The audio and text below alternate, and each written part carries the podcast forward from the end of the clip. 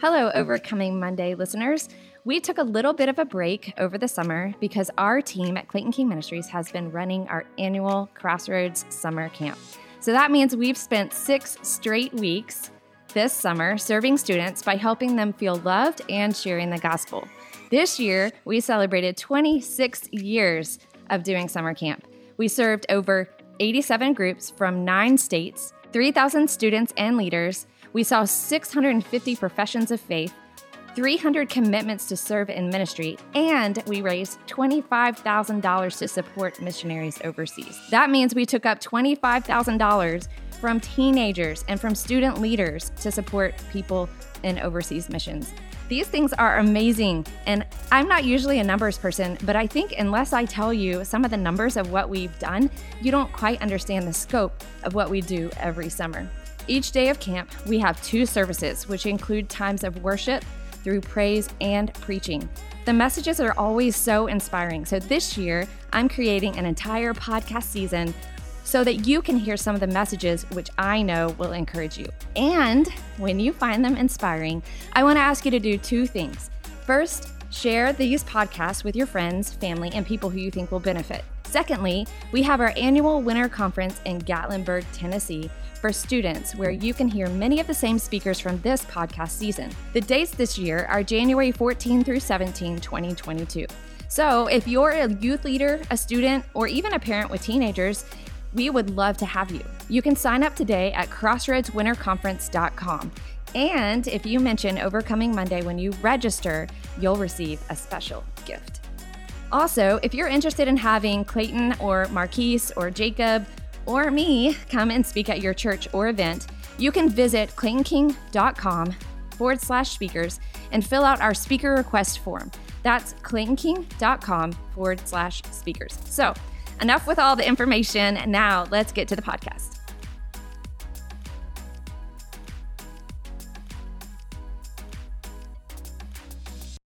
Whitney Sullivan is a professional communicator for WLTX TV in Columbia, South Carolina. But she is also an inspired communicator for Jesus. In this podcast, one of my favorite people, Whitney Sullivan, preaches an engaging message on how to fight unhealthy comparison. My favorite quote from this message is Don't let your food get cold staring at someone else's plate. Don't lose focus on what the Lord wants to do in your life because you're focusing on someone else's. Wow, those words are so convicting. So let's get started. All right, so before I dive in, I want to do something that one of my favorite middle school teachers used to do with all of her classes to make sure that we were all on the same page. So when I say get it, you're going to say got it. I'm gonna say good, and you're gonna say all right. So go get it, got it, good. Oh, okay. Y'all are on it. So let's start from this side. Okay. Get it, good. Okay, they really set the bar there. All right. Over here, let's do it. Get it, good. All together, get it, good. A little faster, get it, good. Get it, good. Get it, Good, all right. Now, get it? Got it. Good, all right. Get it? All right. Get it? Good? Okay, so we're on the same page, right? We got it? All right, so, all right, in March, I celebrated a major milestone, y'all.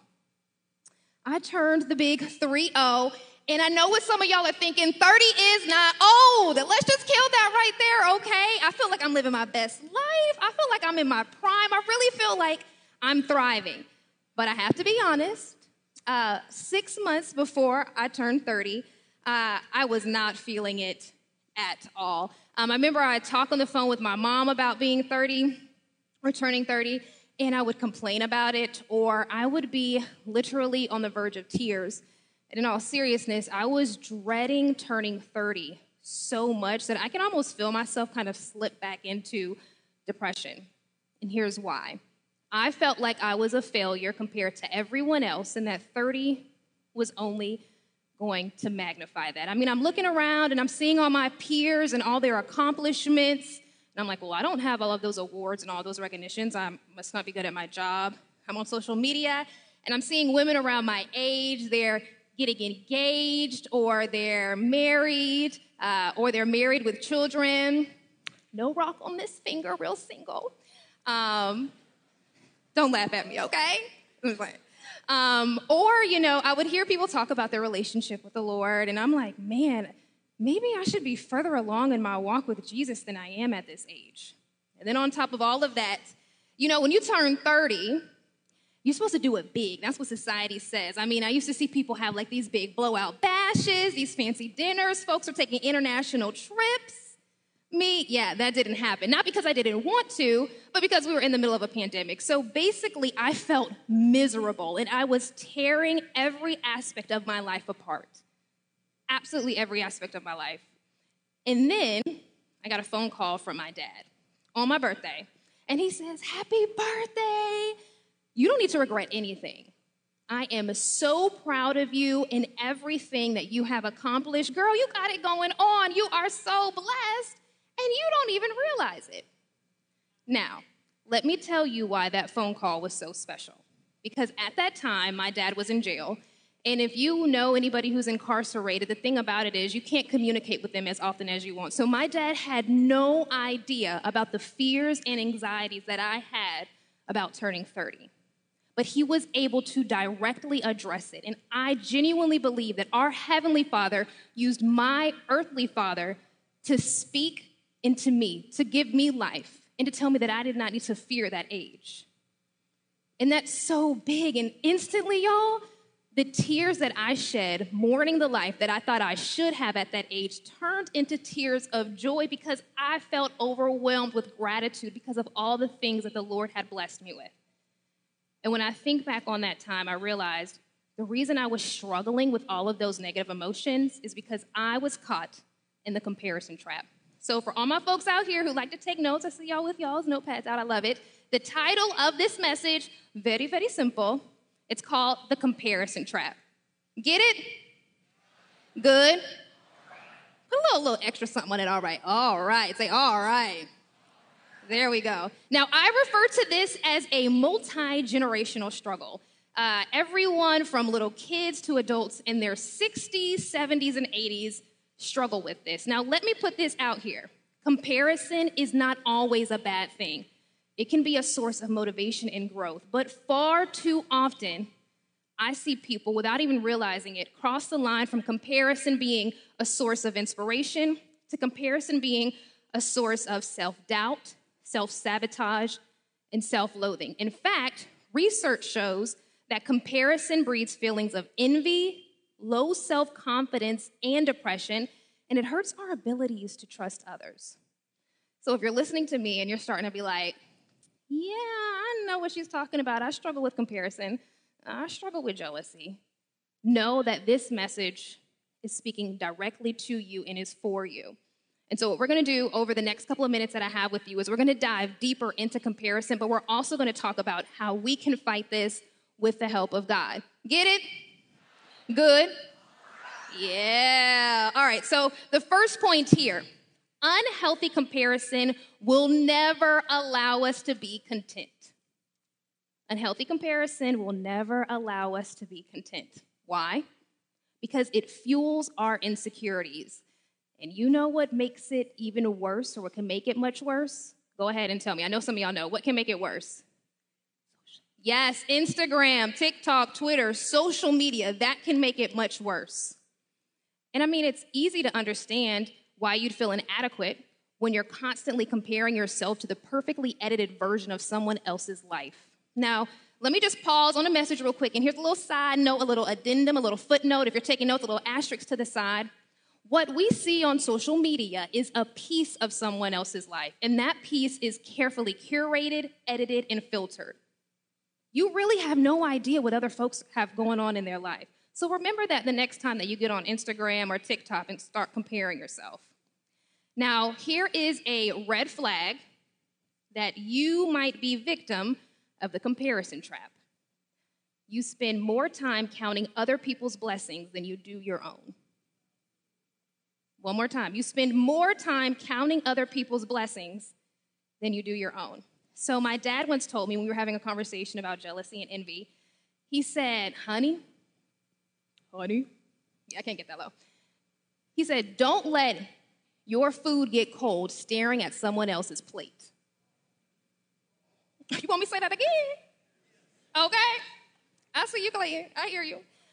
Don't let your food get cold staring at someone else's plate.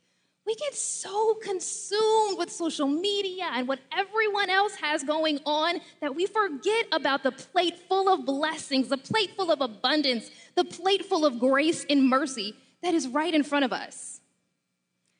I want to put this verse up. Jeremiah 29 11 says, For I know the plans I have for you, declares the Lord, plans to prosper you and not to harm you, plans to give you hope and a future.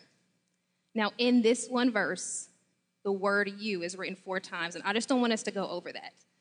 Our God is intentional, and I believe He is purposely doing this to clearly communicate that He has immeasurably more for us, a plate full of promises that He is ready to fulfill.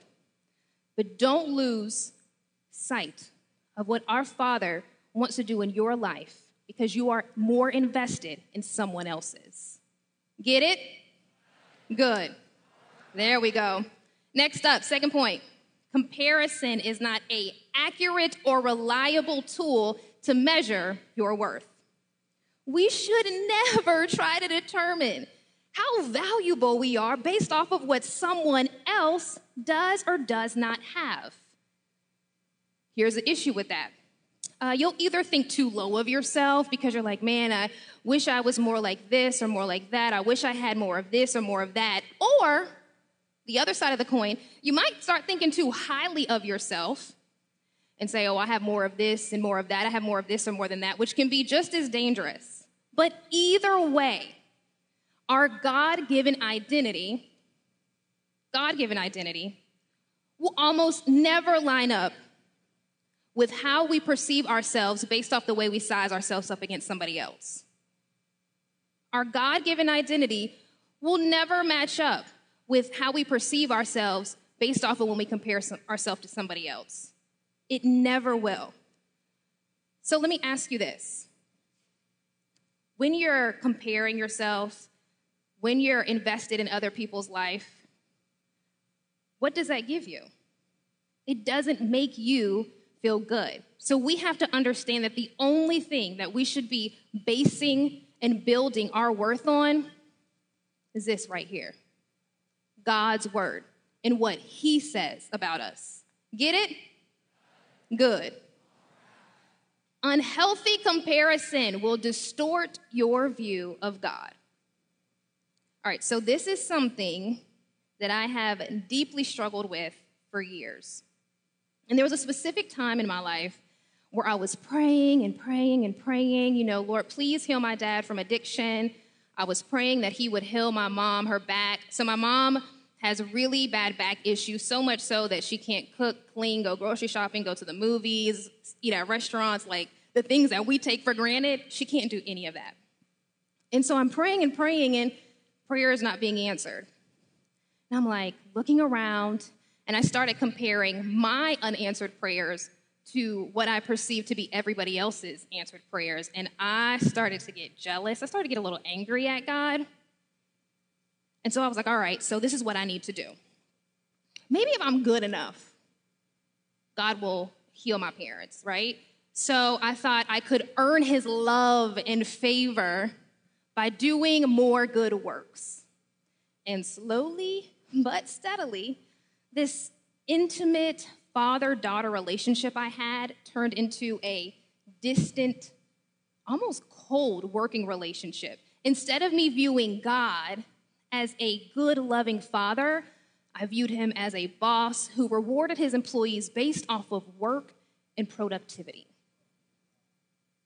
And that hurt, and I struggled with that for years. I was so consumed with comparing myself to other people that I could not clearly see God's character. I was blinded by comparison, blinded by jealousy. So much so that I could not see that he was a good, faithful, loving father. I could not see that he had protected my dad from so many things. I could not see that even though my mom's back wasn't physically healed, he was healing her spiritually. I could not see that there is nothing that I can do to make God love me more than he loves me right now in this moment. I could not see that God sent his son to die on the cross for my sins, the ultimate sacrifice. I could not see any of that could not see his character. But thankfully, I have some really good family and some really good friends, and they called this out of me. And with God right by my side, thank you, Jesus, He is so patient. With God right by my side, I started to do the work of freeing myself from the comparison trap. So I have a question for you before we move on. Do you see the Father clearly, or is your or is comparison blurring your vision of who he really is? Get it? Good. There we go. Now, one of the Bible characters that I just love reading about is David. I feel like him and God were always vibing for the most part, like they were always on the same page. And one of my favorite examples of this is David versus Goliath. Now, listen, before you tune me out, because you have heard David and Goliath a million times, let me remind you that the Bible is the most relevant tool that we will have on this earth, and it will always be. You can literally read the same story a hundred times and get a hundred different things from it. Okay? You can read a story, and the way the Lord has designed the Bible from that one story that you've read a million times before, it will be able to directly speak to what you have going through, okay? Or what you're going through. So let's jump into David and Goliath. Let me lay out some things for you. So, David just been anointed king by God. Now, only a small group of people knew this. So in the town, everybody was still looking at him as, oh, that's David, that's Jesse's youngest son, or that's David, his brothers have gone off to fight in the war, or that's David, he's just a shepherd. That's where we're at. So let's go to 1 Samuel chapter 17, verse 32. Now, right before this, let me tell y'all, Goliath was fighting on the opposing team. He was with the Philistines, David was with the Israelites. Y'all, Goliath was disrespectful. Oh my goodness. Have y'all really read this? Okay, so disrespectful. He was disrespecting the country. He was disrespecting the people. Like, did he just say that about my mama? Like, he literally was disrespecting everybody and everything. So then David rose up to the scene. The only reason he's there, because he's still a shepherd, is because he needs to drop something off to his brothers who were at the army camp. So David hears Goliath popping off and is like, oh, we're not going to have that around these parts, okay? All right, so then David goes to Saul. Wow, that was a really animated version of what happened, but that's what happens in my mind. All right, so David goes to Saul, who was king at the time, and this is what he says. He says, Let no one lose heart on account of this Philistine. Your servant will go and fight him. So the king replies, You are not able to go out against this Philistine and fight him. You are only a young man, and he has been a warrior from his youth. Comparing him, all right? So David said to Saul, your servant has been keeping the father's sheep. When a lion or a bear came and carried off a sheep from the flock, I went after it, struck it, and rescued the sheep from its mouth. When it turned on me, I seized it by its hair, struck it, and killed it. Your servant has killed both the lion and the bear. This uncircumcised Philistine will be like one of them because he has defied the armies of the living God. The Lord who rescued me from the paw of the lion and the paw of the bear will rescue me from the hand of this Philistine. So after Saul heard that, he was like, all right, go and let the Lord be with you. You know, you hear all of that? Okay, go at it. So then Saul dressed David in his own tunic. He put a coat of armor on him and a bronze helmet on his head. David fastened on his sword over the tunic, and he tried walking around because, you know, he wasn't used to them. Yeah, it wasn't working for him. He said, I cannot go into these or go in these, he said, because I am not used to them. So he took them off then he took his staff in his hand, chose five smooth stones from the stream, put them in the pouch of his shepherd's bag, and with his sling in his hand, he approached the Philistine. So then at this part, we're going to skip all of this, but I just need y'all to know that David and Goliath were going at it. Okay, everybody was talking about everybody. That's what was happening. You can go check it out in the Bible. It's great. But we're going to pick up on verse 48. This is important. Lean in. So as the Philistine moved closer to attack him, David ran quickly toward the battle line to meet him. Reaching into his bag, taking out a stone, he slung it, struck the Philistine on the forehead. Then the stone sunk into his forehead, and he fell face down on the ground. Let me tell y'all something. I think that this story would have gone very differently if David got caught in the comparison trap And I mean, nobody would have blamed him. He was just seen as the youngest brother, the shepherd, right? So it would have been very easy for David to say, Oh, look at all these soldiers around me. I mean, I'm not equipped to go into battle. They have all of this training. I'm not ready for this. I'll let y'all handle this. Or he could have seen his big brothers and said, They're so much older than me. I'm just, I'm too young to fight. I'm gonna let them handle this. Or he could have sized himself up against Goliath and said, No, you can feel how you wanna feel. I'm gonna let that go. You got all this training. Or he could have went out there in Saul's armor that was not fitting, but said, You know, I mean, this is what Saul does. So in order for me to win a battle, I have to go out in Saul's armor. But David didn't do any of that. He won the battle because he was confident in God and confident in who God called him to be. David won the battle because he trusted God and trusted in the abilities that God specifically blessed him with.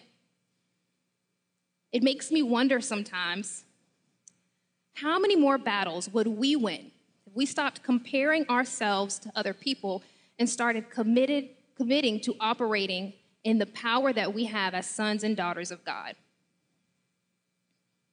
for all my Christians out there, I'm specifically talking to you. How many battles would we win if we stopped comparing ourselves to others and started committing ourselves to operating in the freedom that we have as a result of the sacrifice that Jesus made on the cross? Those are the things that I have to ask myself. And y'all, let's be very clear. Comparison, envy, jealousy, it's all a spiritual battle. And I don't say this to spook you out, I say this because I want you to be aware. I think one of the greatest tools that the enemy uses to try to make us doubt God and doubt who we are in God is comparison, is envy, is jealousy. And I'll be honest, I actually didn't pay attention to this that much until I read this book called Fervent Prayer by Priscilla Shirer. And this is what she said. She wrote a chapter about identity, and she says, the enemy will work to ensure that you never realize what God has given you, so you'll doubt the power of God within you. She goes on to speak about the dangers of this, saying, We'll downplay our real strength, we'll hate our bodies, highlight our weaknesses, cringe with insecurities, and constantly view ourselves as less than by comparison with others. He'll, meaning the enemy, will diffuse our power simply by downplaying our true position. If he can get you to believe his lies, you won't feel equipped or entitled to stand up against him. That is why it's so aware, it's so important to be aware of the comparison trap and what that can do. Get it? Good. There we go. Now, what we're going to do is now jump into this time where we're going to talk about tangible ways that we can free ourselves from the comparison trap. And first thing, I'm going to go ahead and rip the band aid off. I know some of you are going to say this. Get off social media. Ooh, she said it. I know literally get off social media. If you spend time scrolling on social media and by the time you get done, you feel less than, or you start to feel feelings of jealousy, it's time to take a break. Why? Because our heart is so much more important than staying relevant in whatever's getting posted on social media. Now, for some of you, you might not need to get off of social media completely, but you do need to use that mute button, okay? Mute is one of my favorite buttons. I wish we had one for life, you know? So here's the thing. Let's say Sally and Johnny are on social media and you follow them. These are completely made up people. This is no shade to Sally or Johnny, but every time you follow them, you start to feel jealous. They're not boasting about their life, but you just start to really compare yourself to them in an unhealthy way. What you need to do is use that what button. There you go, mute them. Because again, our heart is so much more important than what is being posted online. Let me tell you about the type of accounts that I follow. If it doesn't bring me joy, if it's not gonna educate me, or if it's not gonna make me laugh, I'm not following you. And that's okay. Get it? Good. All right, next up, celebrate other people. Yes, see, she's celebrating already, okay? I think one of the best ways that we can combat jealousy is by genuinely celebrating other people. Because jealousy is me, me, me, me, me, me, me, me, me. You like go into this dark hole of me. And what celebrating other people does is it reminds you to be compassionate, to care, to serve others. So genuinely celebrate other people. And I think one of the reasons that our culture and society struggles with this is because we operate in what is called a scarcity mindset. We're always scared that we're gonna, there's not gonna be enough and we're not gonna get our hands on it. We have to remember that just because God blessed someone else, it doesn't mean He's not gonna bless us. So let me tell y'all, before I got my new vehicle, I was driving around in a 1997 Toyota Tacoma. She was like a white Toyota Tacoma, right? Old Faithful, I called her Snow. But, you know, Snow has some problems. Um, she was really loud. Like anybody could tell I was coming a mile away. Also, there was this thing, I don't really know how to explain it, but sometimes I would have to take soda and pour it on my battery because the cords were so corroded in order to get it to start. I don't know. This like mechanical stuff I don't get, right? But she was old and dusty, basically. Loved her, but old and dusty. And I remember on social media, you know, I'm a little bit older. And so a lot of people are buying their first cars, right? And I would look at all these people getting cars, and instead of being jealous, I would not only celebrate them, but I was so excited because I knew that the same God that allowed them to be blessed in that way, that blessed them in that way, was going to do the same thing for me. So instead of looking at people and getting envious of them, maybe we can look at the blessings that other people have and get excited for what God is going to do in our life. You know what I'm saying? Because let me tell you, I've been through this Bible, and there's not one verse in here that says that God only gives out X amount of blessings a day. I promise y'all there are enough blessings to go around. Get it? Good. Now, the most important of all of this lean into God and His Word. Comparison, jealousy, envy, y'all, those aren't new. They've been around for centuries. And I believe that God knew that we were going to struggle with this. So He has put so many reminders throughout the Bible to help us combat those negative feelings when we start to feel jealous. So, for example, when the enemy uses comparison to make you feel inadequate or make you feel like you're not smart enough, cute enough, talented enough, strong enough, have enough money, God reminds us that we are fearfully and wonderfully made and that His power is made perfect in our weakness. When the enemy uses comparison to try to create division, God reminds us to pursue things which make for peace and the building up of one another. When comparison has you feeling just so lonely and unloved, Romans says, I am convinced nothing can ever separate us from God's love. Neither death nor life, neither angels or demons, neither our fears for today nor our worries about tomorrow. Not even the powers of hell can separate us from God's love. So I want to end with this. It's wise words from a very wise man, King Solomon. In Ecclesiastes chapter 1, verse 14, he says, or he writes, I have seen all things that are done under the sun all of them are meaningless, a chasing after the wind. Okay, you're like, what? What is he talking about? I have seen all things that are done under the sun, meaning been there, done that. I've done everything. He goes on to say, all of them are meaningless. All of them meaning material things and the things that we do to try to get them. A chasing after the wind. Y'all ever seen anybody try to chase after the wind? It would be probably strange if you saw that. But here's the thing about chasing after the wind you're never going to catch it will always want more. Will always want to be more like another person, but trying to chase after more is like trying to chase after the wind. You will never catch it. You'll never be satisfied with more. The only thing that will ever satisfy you, and I have built my life on this, the only thing that will ever satisfy you is Jesus. All right, let's pray, y'all. Lord, thank you so much that we don't have to strive to try to be like someone else or have more like someone else because you have made us intentionally and perfectly in your image.